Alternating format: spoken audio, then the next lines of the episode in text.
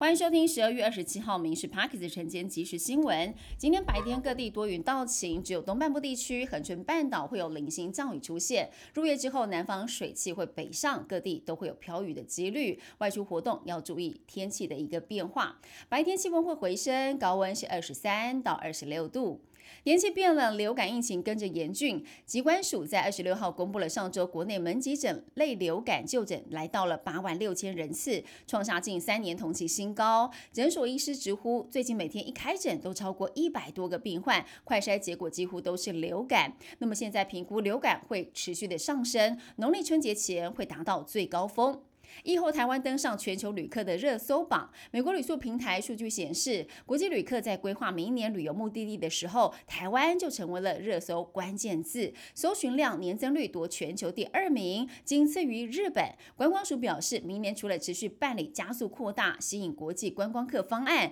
让自由行旅客抽五千元的消费金之外，也会透过明星代言、特色亮点、历史连结等方法扩大行销。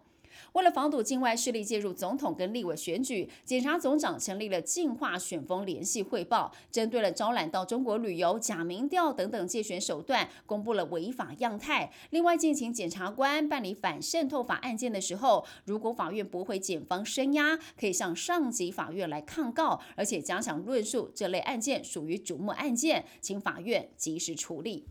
台铁公司在明年元旦挂牌，相关的周边商品要推出，但转型之际，台铁首要面对是一千三百多人的有理退人潮。产业工会不满台铁寄出的留才制度，对司机员跟其他单位员工不平等，所以酝酿要发起春节依法休假行动，借此表达他们的诉求。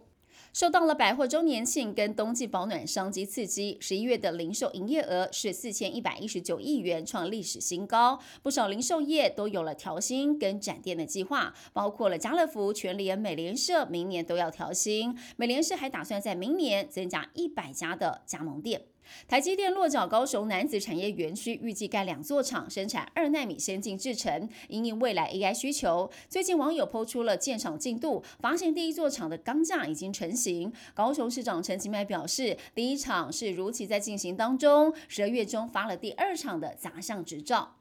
台湾在后年将迈入超高龄化的社会。人类银行公布调查显示，全男人口平均规划退休年龄是五十九岁，养生村的需求也大大的增加，住房的平均年龄也降低了，五十二岁就提前卡位。反映越来越多民众不再坚持养儿防老，提前规划晚年的生活。二零二三年对台湾体坛来说是大丰收的一年，杭州亚运夺下了十九金、二十银、二十八铜，成绩辉煌，十九面金牌是追平了亚运史上最多的纪录。体育署放眼明年巴黎奥运，目前台湾选手已经取得了六个运动种类、十六个参赛席次，未来包括了举重、体操、桌球、拳击等等项目，还有机会争取更多的参赛名额。